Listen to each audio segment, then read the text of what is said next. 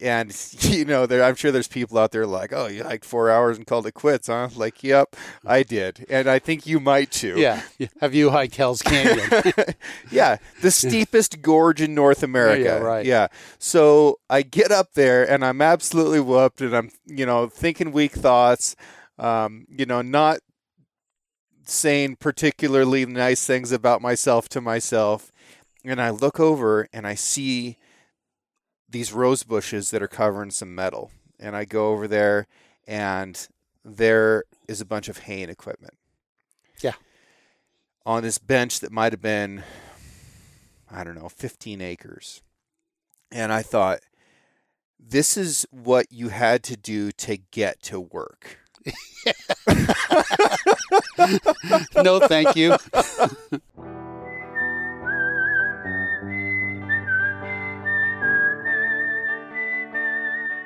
These are stories of outdoor adventure and expert advice from folks with calloused hands.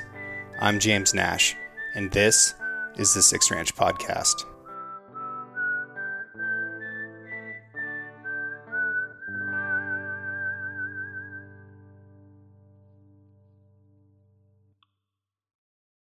A hot drink can become cool in two primary ways through conduction and convection. Conduction occurs when two objects touch each other. Imagine holding a piece of ice. Before long, your fingers are cold and the ice begins to melt. That's conduction. Convection occurs when a gas or liquid moves from being different temperatures. When you heat water over a stove, the warm water moves up and the cool water moves down. That's what you're seeing when water boils, and that's convection. A stainless vacuum bottle prevents conduction from occurring by creating a void between the walls of the bottle, thermos, or cup and the outside air. It prevents convection by keeping all the liquid inside at the same temperature. That's how a Stanley product keeps your cold drink cold and your hot drink hot. And they've been doing it for 110 years. The Six Ranch podcast is brought to you by Stanley 1913, and you can check out their new and classic line of products at stanley1913.com. Okay, Mr. Mike Baird, it's a pleasure, sir. I'm I'm glad that you're able to to take the time. Uh, tell me what's going on with your bees. Uh, it's an up and down process with beekeeping. when did you start Yeah. doing this? I started, I wanted, because I have a small little orchard, I wanted to get one hive to get better pollination of my fruit trees. Was, and I, was pollination an issue? uh, I just felt like I could get more fruit from different trees. You know, like my pear, I have two pear trees, and I, they weren't really uh, doing very well, and I don't think they self pollinate. And uh, it, so I got a, a beehive, and I thought, well, fuck, I'll just get a beehive. Yeah. And um, and then I thought, well, you know, you just sit it out there, and uh, then you go and get honey in the end of the summer, and and they'll just do their thing. Leave them a little honey for them. And at that first winter, they all died. You know, and it's like, oh, that pisses me off. Was And- it extra cold that winter? No, it's just bees are really tricky. It was probably a mite problem Oh, because I didn't know how to treat for mites and Yeah. I hadn't done much research on raising bees. And I think most backyard beekeepers do the same thing. They just buy a hive or they get a hive from someone and they don't do much research. And it's pretty scientific to raise bees correctly. yeah. And um, and I had a hive swarm. Then so I replenished the hive, bought some new bees, and I bought two hives worth of bees. And uh, and I had one swarm and fly away, and uh, the other one uh, was still alive in the spring, but not very well, and didn't produce all that much honey. And so it was like, and I'm not sure that one didn't swarm a little bit. So it just really What- pissed what does, me off. What does swarm mean in this? when a colony reaches where they feel like they're crowded and the queen doesn't feel like she has room to lay enough brood to keep the hive sustained, then they will raise a new queen generally and they will split naturally and the old queen will take off with half or more of the hive Hmm. and fly away and find a new home. Okay. And uh, that's kind of how bees naturally uh, expand. Is that uh, you know when they feel crowded, then a bunch of them will take off and like a teenager, take off and leave home. Gotcha. And uh, so it's and I've I've since started beekeeping. I've gone out and got usually one or two swarms a summer. Someone will call me up and go, "Hey, I got a swarm in my yard. Can you come pick it up?" right. And when you when you see that, it's like this big mass of bees. Looks like a football or Yeah. more hanging off a branch or a roof or something like that. and they're relatively docile in that state. At that point, they are. Yeah. And uh, I have got the shit stung out of me collecting a swarm, but uh, you know, I one of my hives swarmed. I had all my hives down at Jordan and Liza's uh, down in the Imnaha one winter, and Jordan called me up right as I was sitting down to have a cocktail evening time and said, "You got a swarm outside." Right outside the house here, and it's real. I said, "Where is it? Do I need a ladder?" And he goes, "Oh no, it's right at ground level. It's in a like a little bush, little gooseberry bush." And um, so I shot down to Imnaha, and I shook those bees into a box and God, the next thing I knew, I had like six stings all over my arms, and I didn't, I didn't put my beekeeping suit on. Yeah. It was just like, oh, these will be really docile, and this will be easy because it's dark. And, uh, oops, bad mistake. And, uh, but it wasn't that bad. But I got them all, and uh, so it's just one of those parts of beekeeping, you know. And so I've kept, I've had up to thirty hives, and right now I've probably got like 14 or 15 hives. And how have your Mm-hmm. uh, fruit trees responded? Pretty good. I've got I've had pretty good if the elk don't come in and chew all the buds off in the wintertime. Yeah. Yeah, that's uh that happened uh, about 4 winters ago and we had the deep snow. I had 3 cows come or cow and two cows and a calf came in there and they just ate every bud off my apples. And uh, so I got virtually no fruit that summer. But since, you know, it seems to be working. I mean, that's what most beekeepers make their money on is pollination, not on honey. Honey is a byproduct. Pollination is the income. Yeah. So like right now, all the beekeepers, a guy I've been buying bees from, it's over in Nyssa. He has like six thousand hives, and he hauls them down to the almonds, and uh, you know it's a big process, but that's where they make their money. And then they'll be finishing about right now, you know, in the next couple of weeks on the almonds, and then they start heading up to the apple orchards, pear orchards, peach orchards, and uh, put the hives out in the orchards. So pollination is the main income, and then in June they'll start like your mom's place. That's the same guy, Yeah. and he'll bring those hives over and set them out, and then they'll collect the honey and sell some honey and Yeah. stuff. But And it's it's wonderful honey. What one of the things that's been interesting to me since we started having bees here on the Six Ranch is uh, how different the honey is between one hive and the next. Oh, yeah. it's visually different. You can it tastes different. It's amazing. Yeah, because bees will kind of focus. They don't. They don't go and just like hit clover and then an apple and then something. When they start in on clover, they'll keep going after clover until there's no more clover. Yeah. And uh, at least that's what I've been told and read is that they're kind of focused on one thing at a time instead of just hopscotching around, you know. And so That's how I eat. I Yeah. eat everything of one type on my plate, and then I move. then you the move on to your vegetables. Yeah. Yeah, yeah. So Well, that's uh, that's really interesting. I really enjoy it. Yeah, And uh, as I uh, ease out of uh, whitewater guiding, I'm going to kind of try and ramp up the bees. Yeah. But I got to find some young person that wants to uh, become a beekeeper Mm. and uh, kind of train them up and have them help me. And uh, then when I'm ready to pass it on, I give it to somebody else. You know, So, perfect. yeah. Okay. Well, So- if somebody's somebody's out here listening and they, they want to get into bees, get a hold of Mike at the end of this.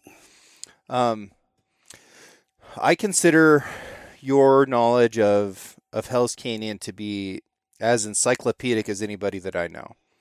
And one of one of the funnest things that I remember from my time as a whitewater guide was when we all got together to have uh, to have some training before the season started. And guides are are fascinating creatures. All of them are. Um, you know, they're usually you know about three quarters homeless. They've had a lot of jobs. They live interesting lives, and everybody that was an expert at something got to to bring it to the table and teach it to the rest of the guides. And we all improved from each other in that two day class. I thought that was just awesome. Yeah, it is a good thing. But your your part of it was to talk about Hell's Canyon history, and honestly, I went into thinking this is stuff that I already know. Um, I wish that we could skip this, and instantly, I realized I don't know any of this. This is fascinating, and I can't get enough. Yeah. Um, so, what are some stories that that you really relish telling about Hell's Canyon? Um, I, I mean, I think we should start with like the formation of the canyon itself. Start with geological history, and then get into the people. Okay. Uh, and I'm not a geologist. I'm a you know forester and a botanist by training, but um, spending that much time down in the canyon, I've picked up quite a bit about the geology and. Uh, and I have that interest in natural history. And the way I understand it is that there was no Oregon 300 million years ago. Yeah. That uh, the coastline was what we call Idaho now Mm-hmm. and the Salmon River country. And as undersea volcanoes, like in the Marianas Trench, started erupting and continuous eruptions and forming these masses, and those masses would travel on the plates. And accretion is the term for when one landmass docks and hits another one. It's like, you know, pushing two soft ice cream cones together is how I like to describe it to people if I'm telling them the story on a boat. It's like you take a chocolate ice cream cone and a vanilla ice cream cone and push them together, and you're going to have a little mixture of both, and you might push one off a little bit like that. And that's kind of how the accretion worked, is that you had this landmass that pushed up against the North American continent. And uh, as that slowly kept happening, and Vancouver Island is happen is one of these land masses that's going to accrete against Canada at some point. Okay. So it is one of those things that formed off in the deep Pacific and has moved across, and it's at a rate of you know a couple centimeters a year, I think. You know, which is relatively fast. You know. Hauling ass. Yeah, As hauling far ass. as land masses Yeah, go. right. Yeah. And again, I'm not an expert, and so you know, don't double check all these figures. But um, and so Oregon kept accreting, and like the Klamath Mountains are very similar geology to the Wallowa Mountains, and uh, formed in the same area and have the same kind of ge- um, geology. And there was a guy who was a professor, I think, in Iowa, who lived in Lewiston up until he passed away just a couple years ago, Tracy Vallier, who has a book out called Islands and Rapids.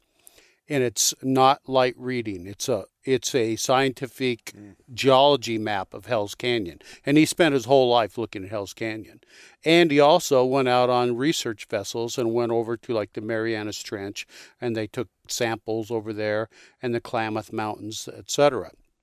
And so, you know, if you're down there at Big Bar, go right before you get to Hell's Canyon Dam, there's that big limestone outcrop there that lots of climbers like to go down and, and visit. And there was a professor from University of Montana in Missoula that has gone there and collected all kinds of seashells, fossils, and out of the limestone and aged them and looked at them, and it's part of the evidence of this uh, m- migration of land across the ocean and to hitting, uh, you know, and we're able to age these events. And so you have like the Seven Devils is part of that uplift.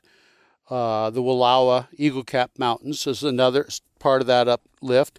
And then a third, and these are like separate events and uh, geologies are not all exactly the same, but they're all from the same kind of principle of this plate tectonics. And the Elkhorn Mountains are also. And so you have these three different uh, spots just in our home country here that uh, are all a result of this migration of land across the ocean. and they're all they're they're not mountain ranges like you see in most of the country. They're they're islands. Yeah.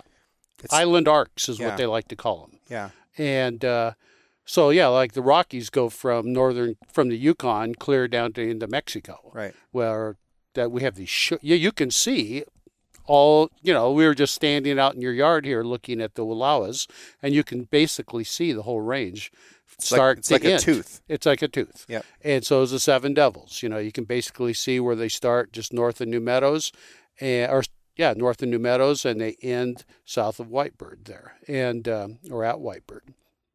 And so, it's made these what I think is one of the greatest things of living in this country is the diversity of ecotypes that you have, where you can go out there and climb up on Ruby Peak and or Sacagawea and be at Alpine, you know, above the timberline or right at timberline.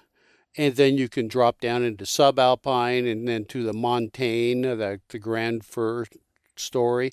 And then you just keep going down, and you're pretty soon you're in prickly pear cactus and uh, uh, you're in the desert habitat. And there's not very many places where you can get in such a small mileage area such a diversity of habitats. And you look at Zumwalt Prairie and all these different things, you know. Yeah, we go from 10,000 feet to 750 in about 40 miles. Yeah, right. And it just makes a fascinating, for people who like natural history like yourself and myself, it's a fascinating place to live and Yeah. to uh, investigate, you know, wildlife and botany and wild rivers, Yeah. you know. And uh, I, I love tracking.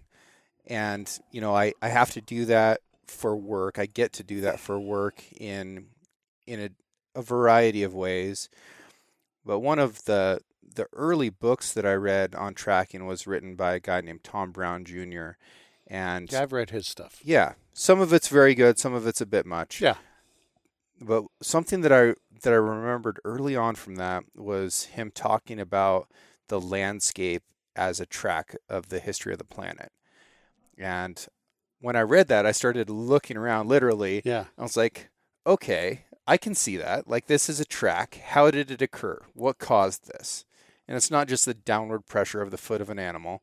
Um, but Downward pressure of gravity. yeah, Yeah. lots of pressure pressure Yeah. f- pressure from a variety of directions over a different period of time and i love it i love thinking about it like that and hell's canyon um, is a place that's you know very near and dear to me it's it's part of my family's history and it's a place that i go for for recreation it's a place that i go for food um, and it's a place that i go in my imagination a lot Yeah, right.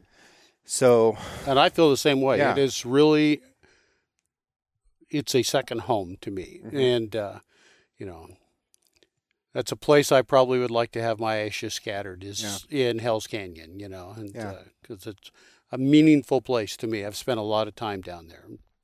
So Mm. we're we're at 300 million years ago, um, and then moving forward, Oregon is coming out of the ocean, and we have these these batholith mountain ranges popping up like teeth in a couple different places. Right. And then how does the canyon itself form? Like what is this? Well, rift? we've had, uh, you know, it's like the Grand Canyon. This water's a, a big knife that Yeah. removes material, and uh, dado blade, and uh, you know, one of one of my favorite things to show people is right below Pittsburgh Landing when you're just turning the corner into what I call Black Canyon. There, um, you have that pillow lava. And uh, the geologists, according to the stories that I've been told, the geologists like Tracy Vallier came around the corner and they looked at this pillow of lava and they go, wait a minute, this only forms under the pressure of the ocean and it's we're 350, 400 miles away from the ocean. Mhm. How do we get this? And so you can see that evidence there, but then, you know, you just go up into the Seven Devils a little bit and you have a whole, like you said, the batholith of Idaho and granite and crystals and uh, gold, you know, all those gold miners over on the Salmon River. So we've had those big events too of flooding the Bonneville Lake, which uh, Great Salt Lake is the mud puddle left behind. Uh, Bonneville, at the end of the last ice age, 20 to 15,000 years ago, and as you know, water that was locked up in ice starts evaporating and forming rain, and it starts raining into Bonneville Lake. It raises the lake level and it floods over a pass down by Pocatello, Idaho, called Red Rock Pass, and it's like pulling the plug in the bathtub. And it started running across that Bonneville Lake, uh, inland ocean that goes across north, you know, Utah, Nevada, and even parts of southern southeast Oregon, and it started draining across Red Rock Pass. And figures that I've heard is that at one point, you know, I, I like to tell guests when I'm down there when I'm talking about the Bonneville flood, you know, we're floating at 15,000 cubic feet per second or 20,000, you know, and some of those really, the highest I ever floated in Hell's Canyon was at 75,000 between 75 and 80,000 cubic feet per second, which I, was I passed on that. yeah, that was a scary trip. I don't Um, regret passing on no. that trip. I, I I'm glad I went, but I almost pulled out with the shuttle drivers when we were there. I, I- I got a little wet and uh, a little weak in the knees. Yeah. But I went on that trip, and that's the highest I've ever been on. And but you tell people when you're floating down there, like right before water spout, and you have this evidence of those benches down there uh, below Bernard Creek. What, what what is a bench? A bench is a big bar or flat spot. Like I always use these words benches and bars, and I have to define them for guests. Like a bar is a little flat spot where it's above the high water level, and you, it's a place where we camp. You know, Yeah. like Oregon Hole or Saddle Creek or whatever. You know, and sometimes they're underwater, but um, and a bench is a bigger bar, and these benches are up above the water level, but the benches that I'm referring to down there by water spout that are very visible are long flat spots that are 100 feet off the level of the river. right. And so you say to a guest, well, we're floating at uh, 15,000 cubic feet per second.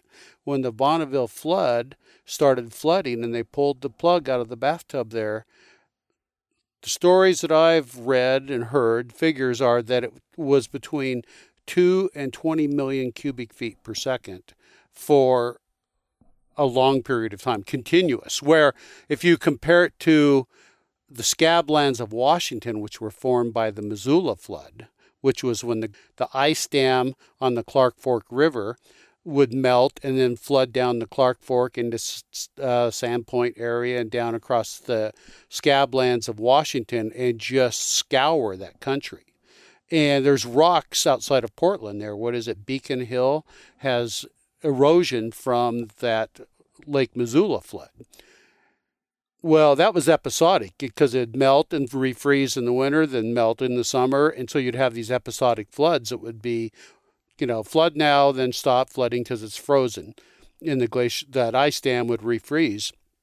Bonneville flood was not episodic, it was continuous flood and washed down the river and formed these bars. And right before you turn the corner to go into waterspout, if you look on the right, there's a big if you, and if you're an experienced river person like yourself, you can look up there and see the eddy marks where there was a giant eddy that scoured away the lava, and uh, or that old uh, exotic terrain, and there is a huge boulder that is just sitting there on a little that was deposited, and it was like a pebble in the flood Right. you know but it was it's probably a hundred ton rock.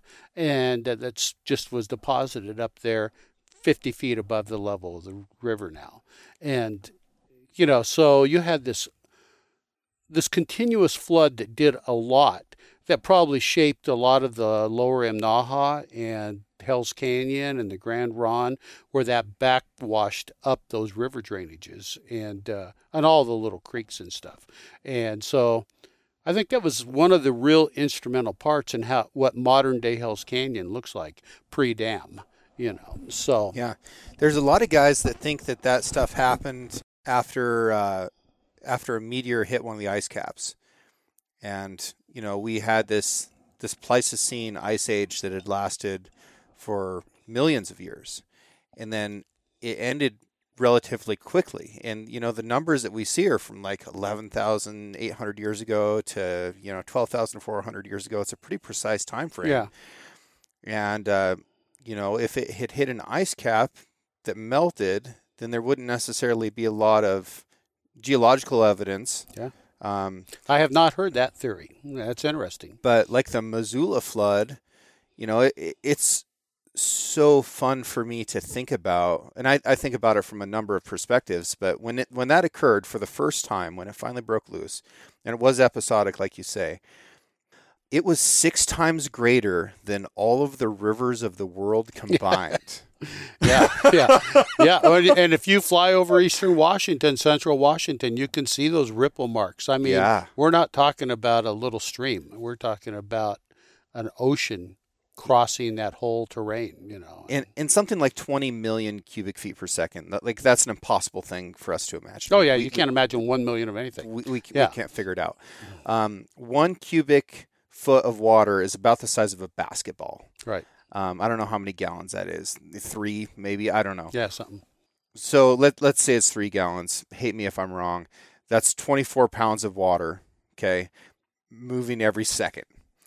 So if we talk about the Snake River at that flood stage that you and I were just talking about, 75,000, and then you add the Salmon River in, which I think was running like about a hundred at the time. yeah. So by the time it's you're getting to Lewiston, Idaho, uh, you're looking at like two hundred thousand cubic feet of water A per per of water. second. I've always wanted somebody to tell me, in terms of nuclear energy, what what CFS means. Like, how many CFS do I need to equal one atomic bomb? Uh, interesting. That'd be interesting to know. Because I think that the energy that the Snake River possessed at that time was atomic bombs per second, Oh yeah. multiple. Oh yeah. Yeah, I, I would agree that you were talking. Yeah, if just energy equivalents would be very interesting too. I'm not smart enough to figure it out, but Neither am I. hopefully somebody And that's I'm not a good enough is. mathematician. so I taught science. Wait, were you a math teacher? no, I didn't. I never taught math. Okay, so we have this tremendous flood event, and it, it happens over a, a period of years. Whatever caused it, caused it. It was definitely carbon going into the atmosphere. How that carbon got into the atmosphere, we we don't know for sure. Whether it was bubbles and ice that were released, or whether it was an event, it was definitely carbon going into the atmosphere that allowed the Earth to heat. Um, that caused this melting and sea levels raised. Uh, part of you know what I wanted to get into, this is like a a, a near and dear uh, theory for me.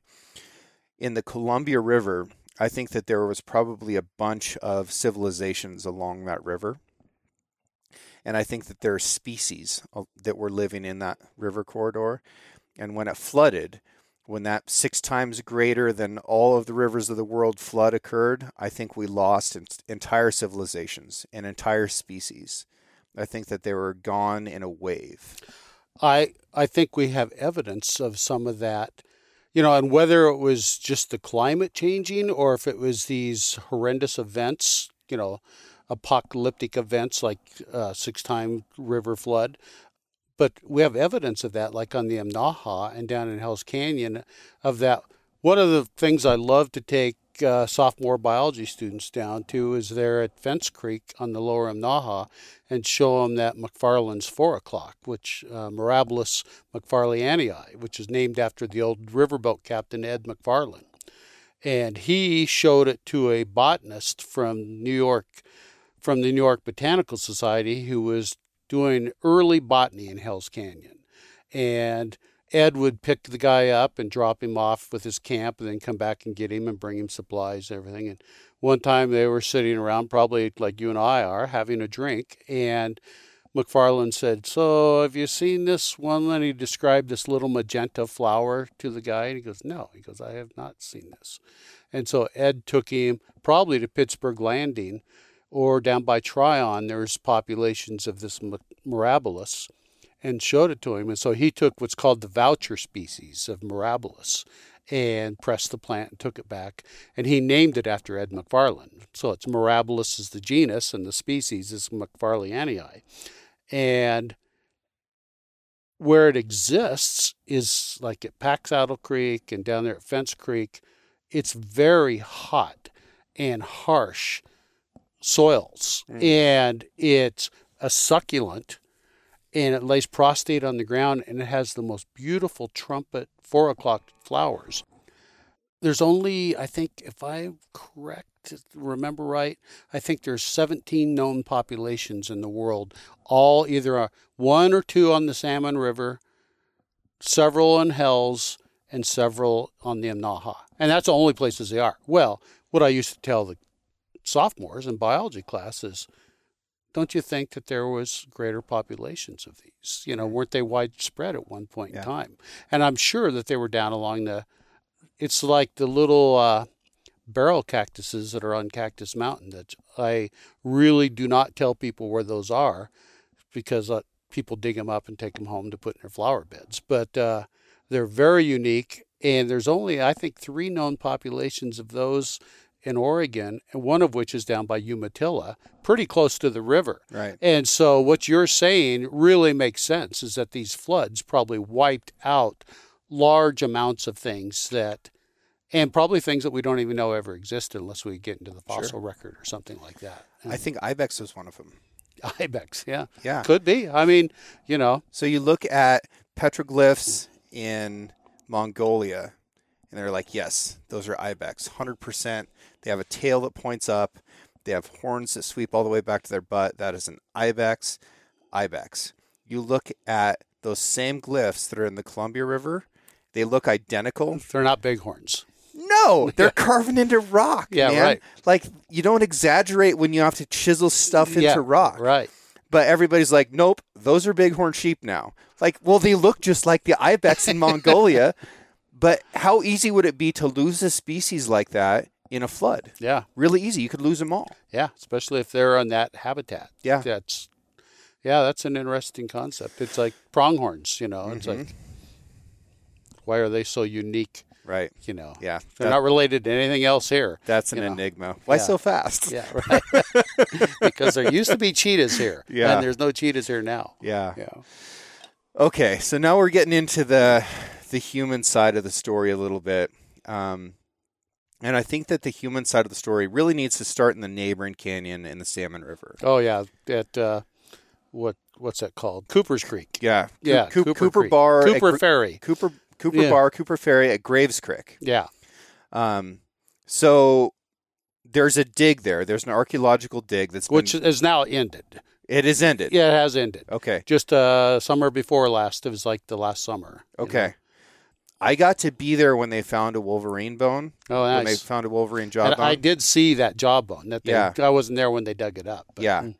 Uh, I got to see the thing, and I I just read two weeks ago that the layer above that, the hearth above that, they dated at sixteen thousand years old. Yeah. So the Wolverine, they found four Wolverine jaws below that. This is the oldest evidence of humans in Western North America. Absolutely. And it's you know it's pushed things back. You know where Yeah. they used to say what twelve thousand years ago or something. Then Sure. they found the coprolites, uh, fossilized human dung, uh, in uh, Paisley Caves, and that pushed it to like fourteen thousand years. And then Loren, I can't remember Loren, the professor from Oregon State that ran the dig. He and I got to be pretty chummy over the years when I'd take guests in there. But um, and I I would really ask I say if you're interested in this kind of stuff, the listeners to this podcast is there is a wonderful website on Oregon State University's uh, archaeology college, uh, and it's Professor Loren something. I don't remember his last name, but it is well documented this dig that uh, we're talking about, and with lots of pictures and lots of of artifacts, points, and all kinds of stuff, bones. And these spear points, the closest example to the same spear points come from Japan. Yeah.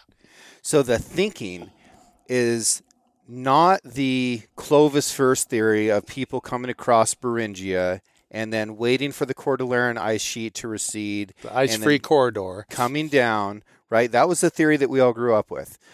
Now what we're working with is this over the ice theory that people came from like France to the east coast maybe 30,000 years ago, walked across Arctic ice. And also that people came from Japan in boats would have come up the Columbia River, up the Snake River, up the Salmon River, Yeah. And then made camp here at Graves Creek, 54 miles away from where we're talking right now. Yeah, right. And somebody was gangster enough to kill wolverines for fun and bring their jaws back to the fire. Yeah, well, let's eat some Wolverine, Right. Which would, couldn't have been that delectable. but definitely, uh, definitely still in the ice age at that point, which Oh, yeah. explains why wolverines are, are this far south and in numbers enough to show up Yeah. frequently. Um, it's it's very interesting. So I think part of the human story is that people have been here in these canyons. There's evidence of it longer than there's evidence of these people being anywhere else. in Western maybe North America. maybe as long as twenty thousand years. Yeah. yeah. I'm amazed that they stopped digging. Uh, I think I'm I'm just conjecturing, but I think that the funding ran out, and they may have got to the point where they weren't finding anything Yeah. else, and I don't know. Yeah. that's just conjecture on my part. But I was I was very sad that they stopped. I I think I did six trips on the salmon last summer, and you know it just kind of leaves a hole in that trip when you can't stop at that dig and show people that stuff, and they get a bandana from the students. It was wonderful. so- They had a number was of wonderful. universities there. They had Yeah. tribes there, and they were very happy to to talk to you know all of the clients that were on the raft trips and Yeah. explain what was going on. And you know, even some of the people that I talked to from that area are relatively unaware of of what was going on there, and it seems like very big news to me. Yeah, uh, to me also. Uh, I don't know if you did any of those trips with. I know your grandmother did with. Uh, oh, what's Craig's last name? Um, the author. I did, Yeah, yeah. but Craig uh, has a couple. What the heck's his last name, James? It's been since before I was in the Marines since I Yeah. took him downriver. He. Uh, I took him down the salmon. We had the lightning storm of all lightning storms on that trip. Cool. It was like him and his wife and his son. I took him down twice, and once with your grandmother on those fish trap riding trips. And after the first trip, and I was going to uh, go float the Grand Canyon right a couple weeks after that trip ended in September. And I thought, well, I need a couple books to read while we were doing a 20 day trip in the Grand Canyon. I need a book. And uh, so I went and bought a couple of Craig's books and one was on the peopling of North America, his research on it. And what I like about him is he goes to places where he's writing about. Yeah. Like he went down the coastline of Alaska. He went to Cooper's Ferry, probably with you. He went, you know, all these down to where the Clovis points were, and all this these different things. And so, just a side note story. It's kind of fun. Is uh, my son-in-law's from Phoenix, and I was meeting Caitlin and Sam. Caitlin, my daughter, uh, were travel nursing, and I met them in Arizona, in Phoenix at Sam's parents' house. And I got there, flew into Phoenix, and threw this book on the coffee table one morning. We're spending a couple days in Phoenix outfitting for the trip, and I threw this book down on the coffee table in the living room, and Sam's dad picked it up, and he goes, "Oh, I, had a kid in my youth group in Denver by this name." Mhm. He goes, "I wonder if it's uh, uh, same guy." And I said, "I know that he grew up in Colorado," uh, and so he had just friended me on Facebook. So I shot him a message on Facebook and said, "Yeah, did you know Ken Wells? Was he a youth group advisor of yours?" And and in, indeed he was. That's cool. Yeah. Yeah. So, but anyway, he uh, has written this book on the peopling of North America, which is very fascinating. Well, you talk about Clovis, and that theory has just basically been debunked. Yeah, you know, it's gone. yeah, it's gone. you Yeah. know. Yeah, which is fun. Uh, unless like you really invested time into believing that that was yeah, you were the guy who wrote the papers. yeah. that's like, probably oh, not shit. not fun Yeah. for them. But no, that lightning storm subsequently, if it's the same guy I'm thinking of, I was already signed up for the Marines, and it there was so much lightning it was arcing from one canyon wall to the next. We had St. Elmo's fire Oh man. on uh, on a tree on the beach. There was blue static going between all the limb tips all around the tree, and you know lightning was so bright. It was about midnight that uh, I I could read a book by the lightning. It was so bright and so constant that there wasn't darkness in the sky. Those are storms to be remember for long periods. really of to your be life. Yeah. remembered. Yeah. And Todd and Morgan were the other guides on the trip, and they were under a wing, like holding this wing down, you know, for dear life uh, with the clients, and they were really scared. And I just thought, well, if it's going to get me, it's going to get me. And I went and sat on the beach and enjoyed the show. Yeah. Right. And it was also the point, and that this is misguided and it's not backed up by anything, but it was the point where I I thought um, I knew I was going to war, and I thought, well, I'm not going to die there because if I was going to die there, I'm going to die right here by lightning strike. And uh, that was actually a thought that I carried with me, and and It's like a vision to. quest. a little bit, Yeah. yeah. But when you're in that intense of a situation, you're really limited on options for how you can mentally deal with it. You are, and it's like uh, you know, I I can't tell you how many different times I've been in these storms on the river, and it's like when a thunderstorm sweeps over and you're in the boat and you're still ten miles from camp, and it's like, and people are going, so what are we gonna do? And it's like. Probably just keep floating down the river Yeah. because it's probably our safest option right now. Sit in this rubber boat. you know? Yeah. What do you guys want to do? Yeah, right. Yeah. Should we go sit under a tree? you know, which is probably not the Yeah. best idea. I uh, Craig Childs. Yeah, that's right. Craig Childs. That's I recommend his books to all your listeners. He's a fantastic uh, author. Yep. Okay, so what do you know about uh, Nez Perce history in the canyon? Well,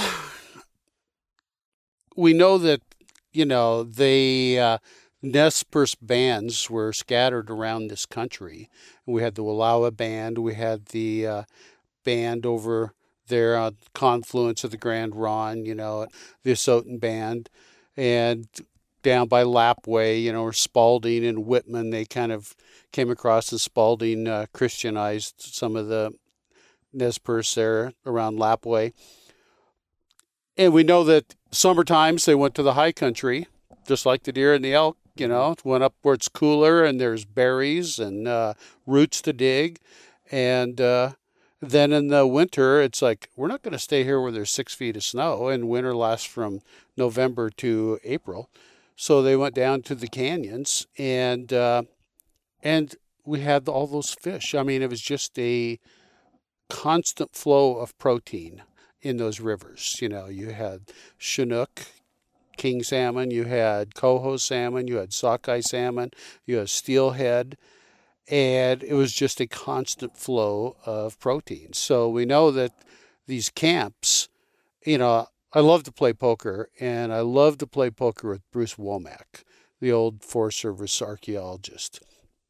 And he's a crusty old bastard, but uh, I love Bruce, and he has spent a lot of time doing archaeology for the government in Hell's Canyon and told me lots of stories about his digs down there and explorations. And he won't he won't share with me a lot of locations. It's kind of like me with the barrel cactus. It's like, no, I don't think we need to have everybody knowing where all these things are. But he will share things that he found and like there at Chimney Bar where you know we like I like to have lunch, and there's that uh, nice shade at noon, one o'clock, right out of the entrance of that cave that's right there, and there's the big depression there. Well, it's a pit house. It's a mm-hmm. former pit house. Now it has a hackberry tree growing out of it. But supposedly, when they excavated that pit house, they found the remnants of a buckskin bag and some points on a little shelf down there in the bottom of that pit house. Mm. And so we know that there's, you know, all kinds of artifacts that point to indigenous use of the canyon and the pictographs and the petroglyphs and stuff. More pictographs than petroglyphs, you know, carvings versus paintings that I know of. I don't know of that many carvings. There it seems like the lower you get in the river, the more carving you find. You know, and uh, you know, like Buffalo Eddy is a great spot for petroglyphs, and Mexican Hat there at Pittsburgh Landing is a great spot to see a petroglyph. A lot of them were also at at rapids, which would have been places where Yeah, fish bottlenecked. who are bit. fish bottlenecked and you know someone i don't know if it was bruce or craig childs or someone who's done a lot of talking with indigenous people and following their history and belief systems that um, rapids are also places of power. Mm. You know, Yeah, uh, energy. I mean, there's always like I mean, you know as well as I do to stand up above Wild Sheep Rapid or uh, Granite at a flow that's not so comforting that there's a lot of energy going in the air that right around there you know and uh, so you know you could draw your spirit you know. You talk about sitting there watching the lightning and i said vision quest. Yeah. well you can imagine indigenous people traveling and just sitting there when the river's at 75,000 or 80,000 and and not controlled by a dam Right. and uh, you- you're sitting there wondering is there going to be any salmon left tomorrow after this goes through? Yeah. you know type of thing. But um, um, you know one of the stories you know there's battle creek. You know i love that cabin at battle creek and it's even though it's only four miles down from the dam i love to camp there just because it's such a cool camp and i like to take guests up to the cabin at battle creek and there's two different stories about how it was named battle creek. One is about the two old prospectors or trappers whatever that wintered there at uh, the cabin and they got cabin fever and wanted to kill each other. And so one guy said he was taking his half of the supplies and leaving and took an axe and cut a bag of flour in half and then supposedly took off. And so that's one story of how Battle Creek got its name. But the other story is that uh, the Bannock and the Nez Perce had a battle there, and uh, you know, tribal warring. In fact, I was just talking to some people last night about, uh, you know, and someone said, "Well, weren't the Nez Perce relatively friendly because they didn't, you know, try and erase out the white people?" And it's like, yeah, but they were still a warrior culture. You know, they still traveled to the plains, and you didn't probably want to be a flathead or a crow Indian who ran into a party of Nez Perce buffalo hunters. It probably wouldn't end well. Or vice versa. Or vice Yeah. versa. Yeah. There's going to be conflict. it's war- warrior cultures, you know, and that's just how that indigenous cultures were. And so that's the only story that I know of, of though, of uh, tribal warfare in the canyon. Yeah. Is that story of Battle Creek there? It'd be a tough place to fight. Oh, yeah, yeah. Get you're the get you're the, not going to get out of there very easy. get the high ground. Yeah, right. Like, that's that's what you're that's what you're racing against. yeah, And and in hunting, uh, that's largely what you're racing against too. Like you're this the species is much more easily defeated than the terrain. Like if you can beat the terrain if you're hunting down there, you can win. yeah, Yeah. yeah, yeah. I you know started guiding down there, and had done a couple river trips with the old math teacher from Enterprise, Ken Blanchard, who was the first Forest Service jet boat operator down there. And Ken was the first person ever took me down Hell's Canyon in I think '88. So my experience in the beginning in Hell's Canyon was just on the water, but then I started going in with Paul Charette and elk hunting uh, on the benches. You know, and I'm not talking the benches made by the Bonneville flood, but what they call that bench country, that flat benches in the canyon that are uh, mid slope, you know, or, or towards the upper slopes.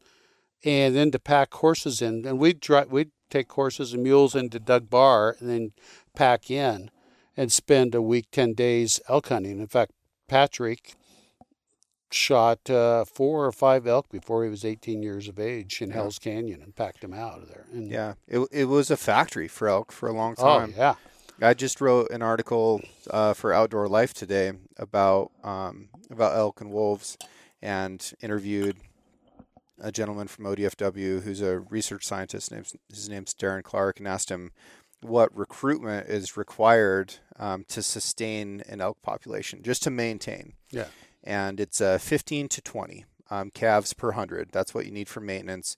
If you get closer to 20, that's where you can start seeing incre- incremental Increase growth. in the population. Um, but for the last three years, which is generally what's considered required to establish a trend for wildlife populations, we've been in the single digits in Hell's Canyon. That's really bad news because Yeah, you know it's one of my favorite places and one of the things I love best is hunting elk in Yeah. the Hell's Canyon. I've Yeah. got I, I packed a mule in there by myself once for a week and a half, and it was probably one of the highlight hunts I've ever done. Yeah.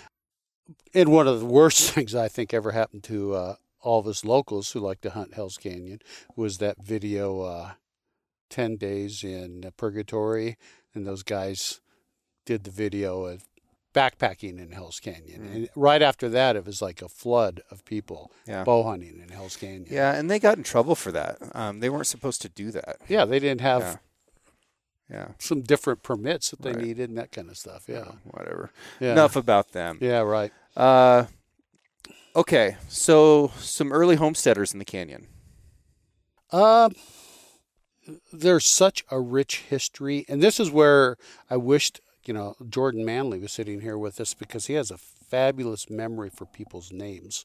But um, you know, people always say to me, you know, you take him to those cabins at Battle Creek or Bernard Creek. One of the things I like about going to Bernard Creek and looking at that old uh, house that's on the historical registry is that there's grapes growing in the front yard. There's a lilac bush growing there. And I've gathered hollyhock seeds that I've planted at my house from out there on that just scabby ground out in front of the cabin there.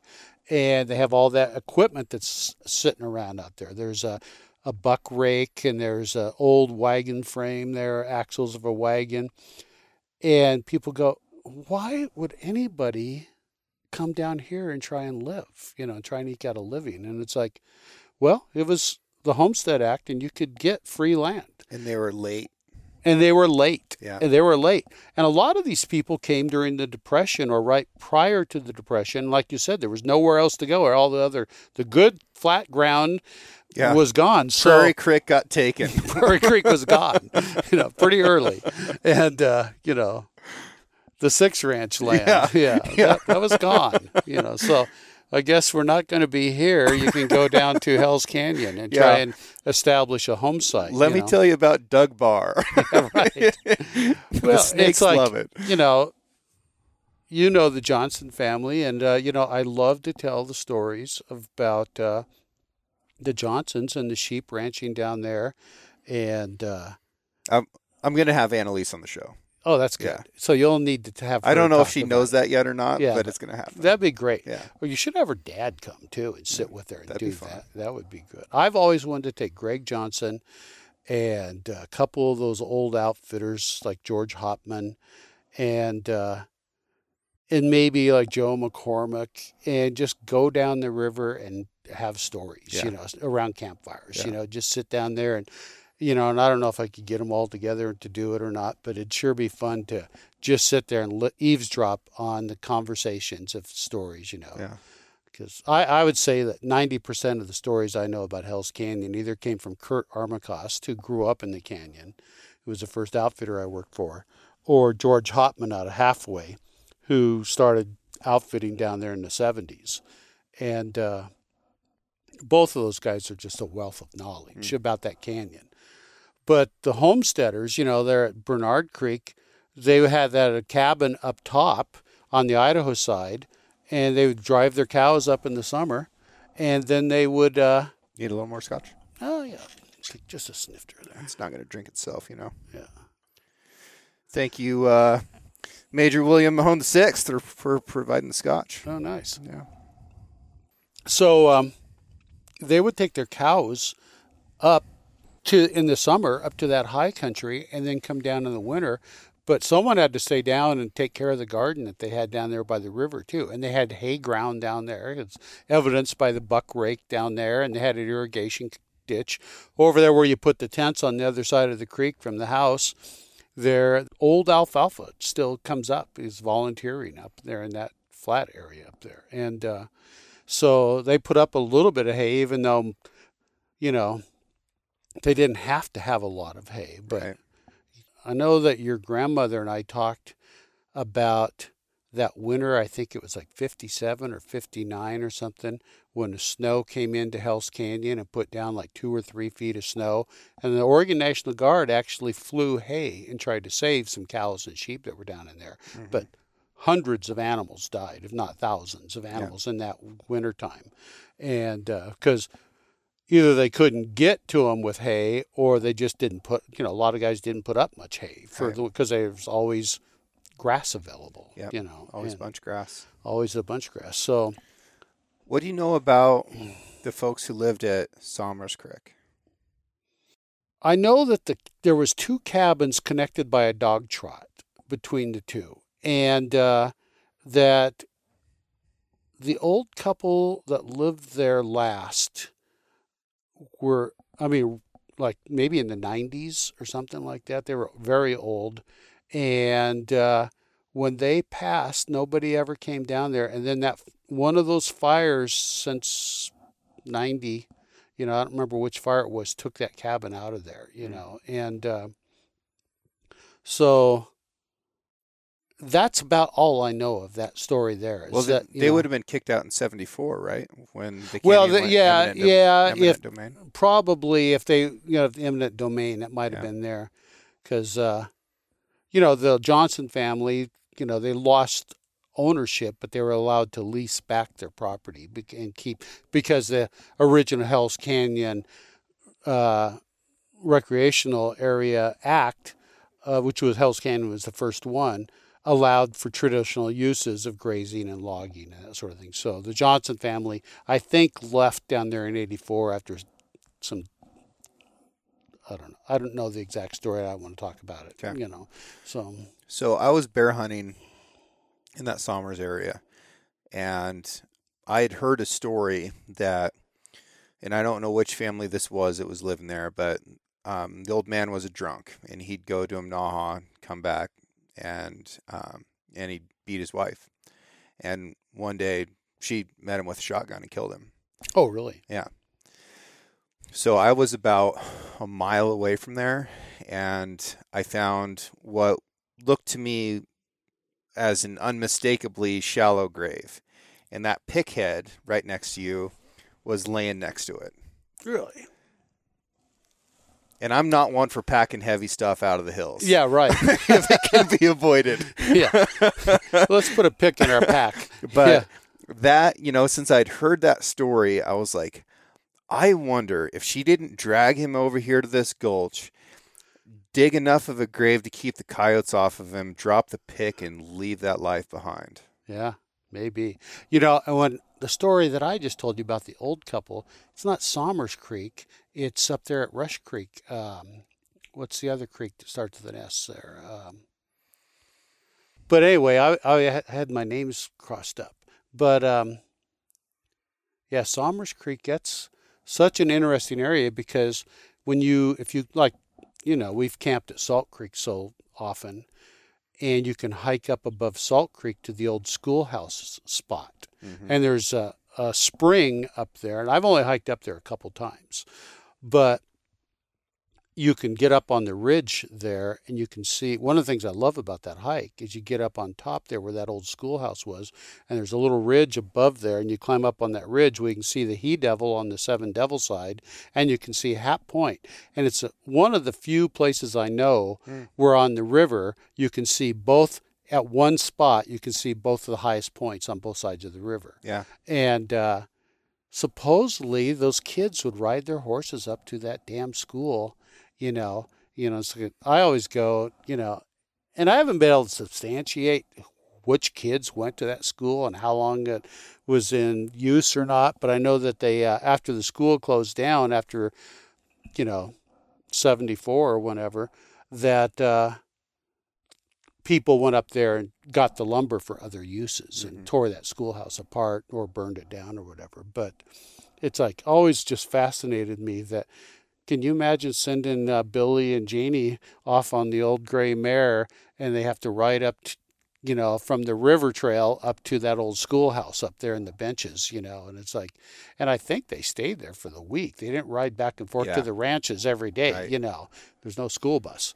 And uh, so. I was hiking up. Uh, I won't say the exact name because it's another spot that I hunt, but another part of the canyon, lower down and I the bench there is particularly high, and it took me about four hours to get up to the bench from the river. From the river, yeah, and that's where I, I was gonna start glassing.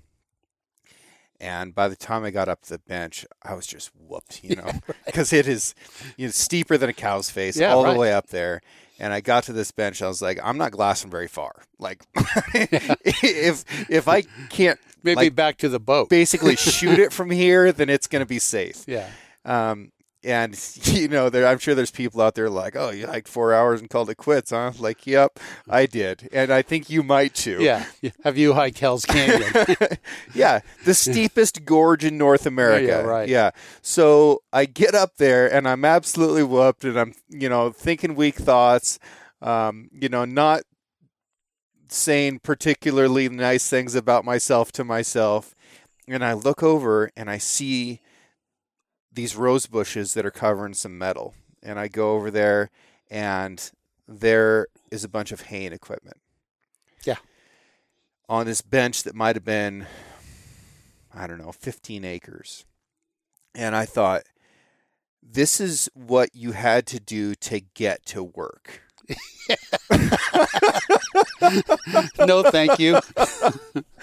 yeah. Uh, so hard. But, you know, where you're talking about um, Salt Creek, where you can look up and, you know, that if you're going upriver, that's the first place that you can really see Hat Point. yeah.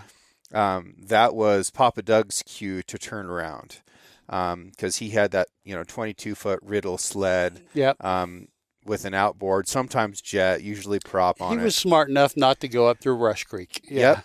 Um, so going to Rush Creek, there was no point in it. He would go up until he could see Hat Point, and that's as far upriver as he Yeah. ever needed to go. Right.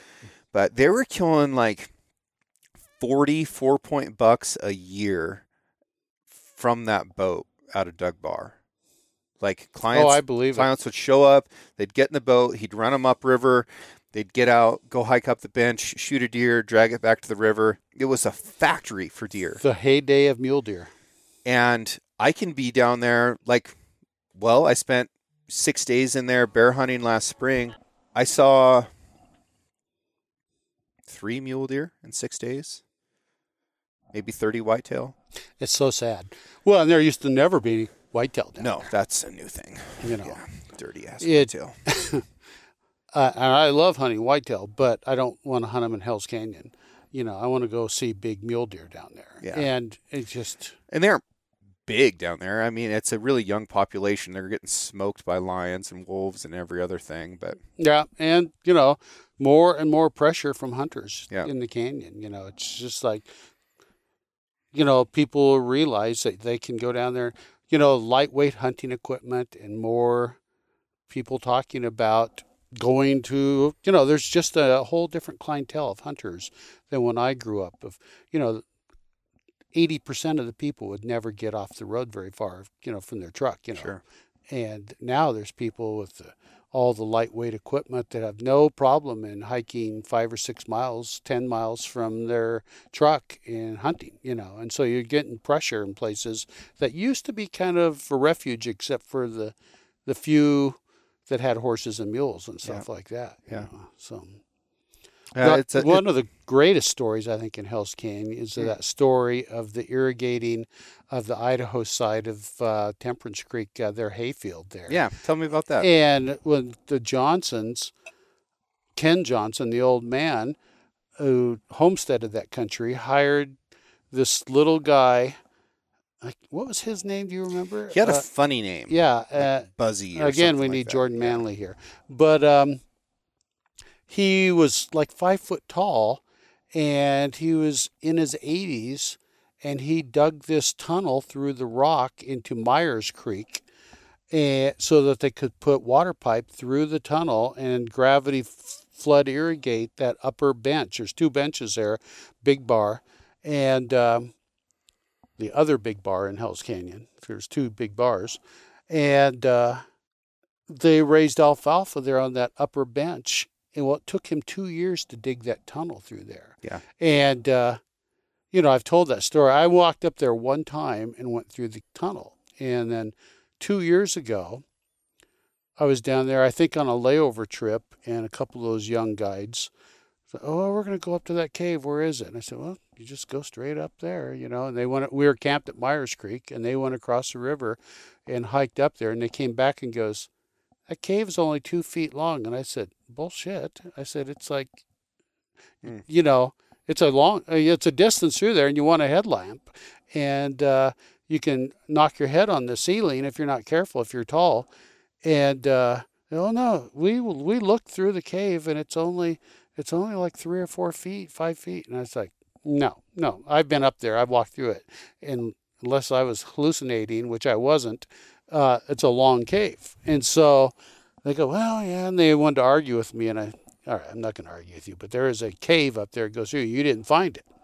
So last year we did another layover camp there, and same two guys, they ended up going up there and finding the real water cave mm. and going through. And uh, so it hasn't fallen in or anything. It hasn't fallen in, and you can go all the way through that ridge between Big Bar and Myers Creek. And there's some old irrigation pipe laying outside there. Wow. And uh, and so that guy would use a hand chisel, a star chisel, and a hand sledge, and bang that chisel, turn it a quarter turn, bang it, turn it a quarter turn, bang it, and drill a hole into the rock deep enough to put powder in there, and then do how many holes like that with a hand chisel and a sledge, and then load them up and wire them and get outside and blow it, and then take a little wheelbarrow and a shovel and go in there and get that overburden, and take it out and pour it out on the edges and that overburden is still laying there. And um, and it took him two years to dig that tunnel through that solid rock, solid rock, and uh, and then they put the pipe through there and irrigated that field. You know, so you had to be a man to farm in Hell's Canyon. and then how know? how did they get the hay out? There was a uh, wooden slide. They would uh, they would rake it all up and then they'd shovel it down the slide. And the story is that you know guys would be on the bottom pitching the hay up onto a, a wagon, which they did. And if they wanted it on the other side of the river, to the Oregon side where the lambing sheds were, then they'd have to float it across the river. But um, or they'd put it up there where the airstrip is now on Big Bar but supposedly, you know, they'd get bored and they'd find a rattlesnake up there and they're raking the hay. And so they'd slide a rattlesnake down to the guys down on the bottom there just to wake them up, make sure they're paying uh-huh. attention. Uh-huh. Yeah. Yeah. So, yeah. Wouldn't want that. Yeah. Oh my gosh. I would, uh, I don't know. I think I'd only have a sense of humor about that the first time. Yeah, right. Quit sending rattlesnakes down. Yeah, yeah, right. After that, I'm collecting them, and they're going to end up in your mattress. Yeah, right. Exactly. Yeah, yeah. Paybacks are hell. Yeah, yeah. You know, uh, the the wildlife history there is is very interesting as well, and a fish that lives there, the native fish that is um, precious to both of us, is the sturgeon, the yeah. white sturgeon. Sturgeon evolved, you know, 220 to 65 million years ago. They're a living dinosaur, a really, really remarkable organism, and they live on the river bottom. They're not doing particularly well in Hell's Canyon. No, because they're anadromous. Yep. Yeah. Yep. So they need to be able to make it out to the ocean um, and come back. A lot of the fish that we have in there are over 100 years old. They are much, much older than the dams that are in place there's a good chance that some of the fish that I've caught and released in there were also caught by my granddad when he was a little kid. Absolutely. You know, just a really, really special and amazing thing. One of the species that the sturgeon depend upon very much is a lamprey, which can't navigate the 90 degree angles on a fish ladder. Papa Doug said that when Dug Bar would flood, um, that they would go out there and pick up buckets of lamprey. Really? Yeah, off of the where the and run, eat them where the runway is now. He hated eating them. Yeah, right. They're really oily. Yeah, he, I've tried them once in Portland. Yeah. yeah. he hated them. Um, but there was no better sturgeon bait. Oh, I bet. Yeah, and he would uh, he would hook them up on on big homemade hooks, and he would have sections of rope tied to his hooks. Put those lamprey on a piece of driftwood and put it in that eddy right there at Dug Bar. And when it got far enough out in the river, he'd pull it off the driftwood, go down to the bottom. And one of my favorite fish stories of all time is him talking. And he told me this many times in his life, but he caught a great big sturgeon there one time. It was tied on his set line, and he couldn't get it out of the water. So he went back to the house and he got his pony and he brought his pony back down and he dragged the fish out with his pony and then he couldn't pick the fish up, so he had to cut it into pieces and bring it back on his pony one piece at a time. And what was interesting to me about this fish story, which makes it unique, is that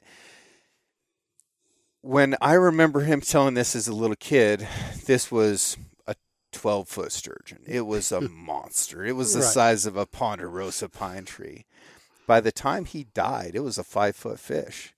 Um, it's the only fish story I have ever encountered Well, that got what, reverse? smaller with time. Yeah. yeah. It's probably a happy medium there in that story there. Yeah, it's probably a six footer, just like the rest of them. well, you know, you, we've all seen those pictures of sturgeon that have been pulled out, like in Marsing, Idaho, and Yeah. stuff by a team of mules that are 2,100 pounds or whatever. Yeah. And you go, holy, it's the size of a freight train, Yeah. you know. So I know I've uh, hooked uh, probably the same fish.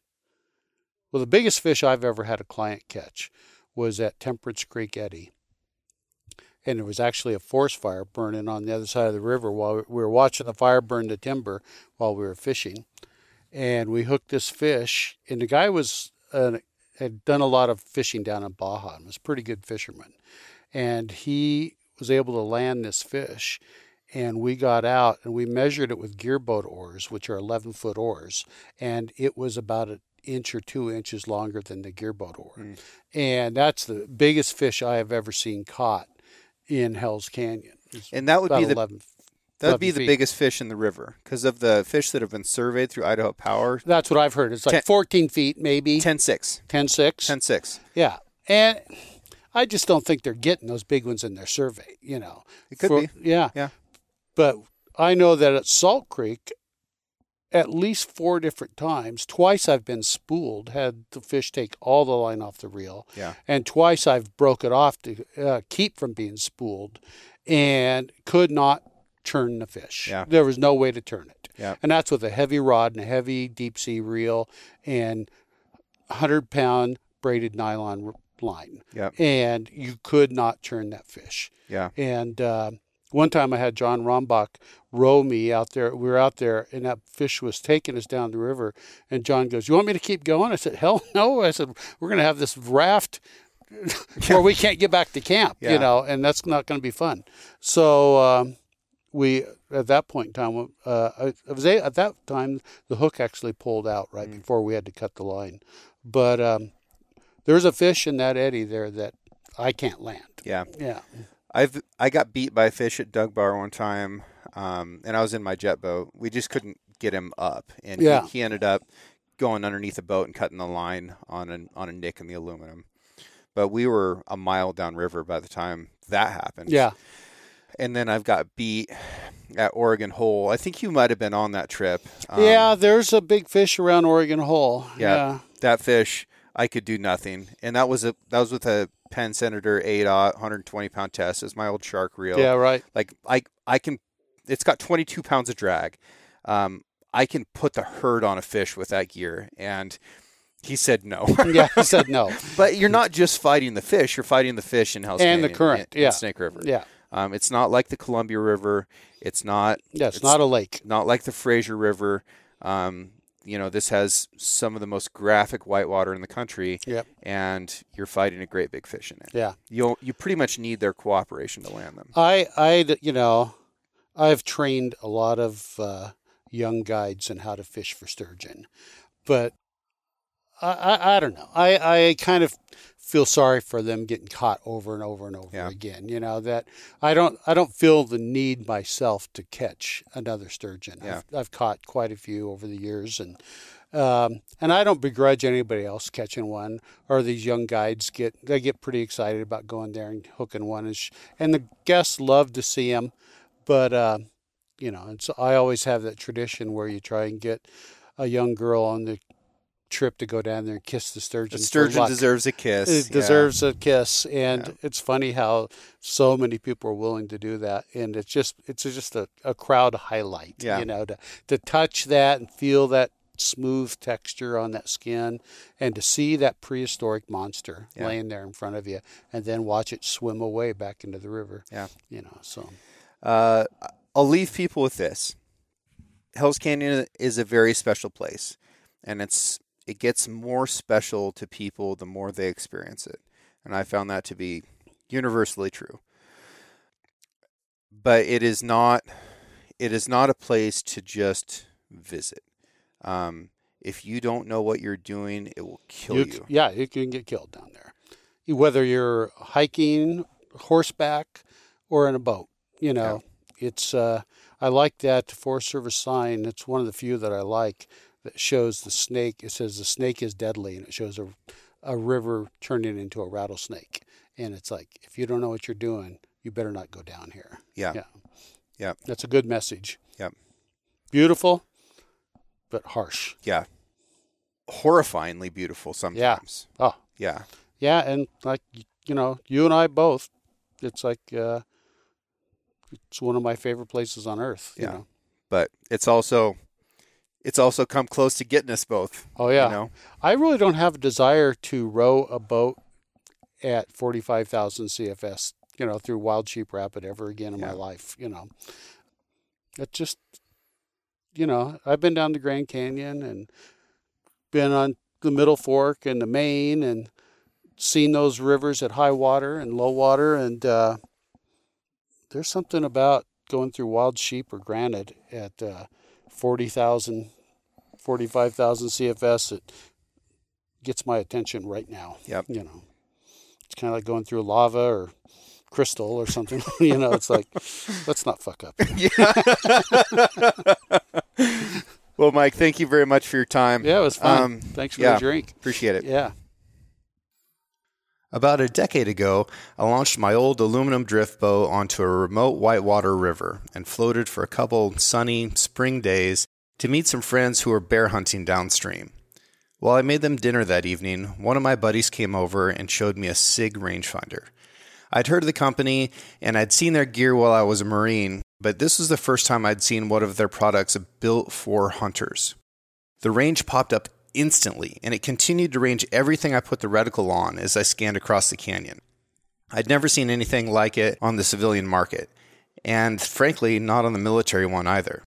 Since that day, SIG has come out with a long list of high quality and innovative products for hunters, as well as continuing the same for military, law enforcement, and responsible citizens. They have some great training facilities located around the country too.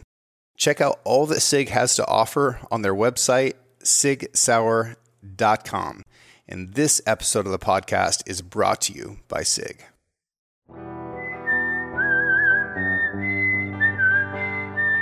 Thank you for listening. If you enjoyed this episode, please subscribe and share the show with a friend. You can also rate the podcast and leave a review.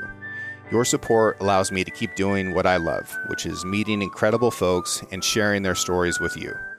For more content and photos, follow the show on Instagram at Six Ranch Podcast or me at Six Ranch Outfitters.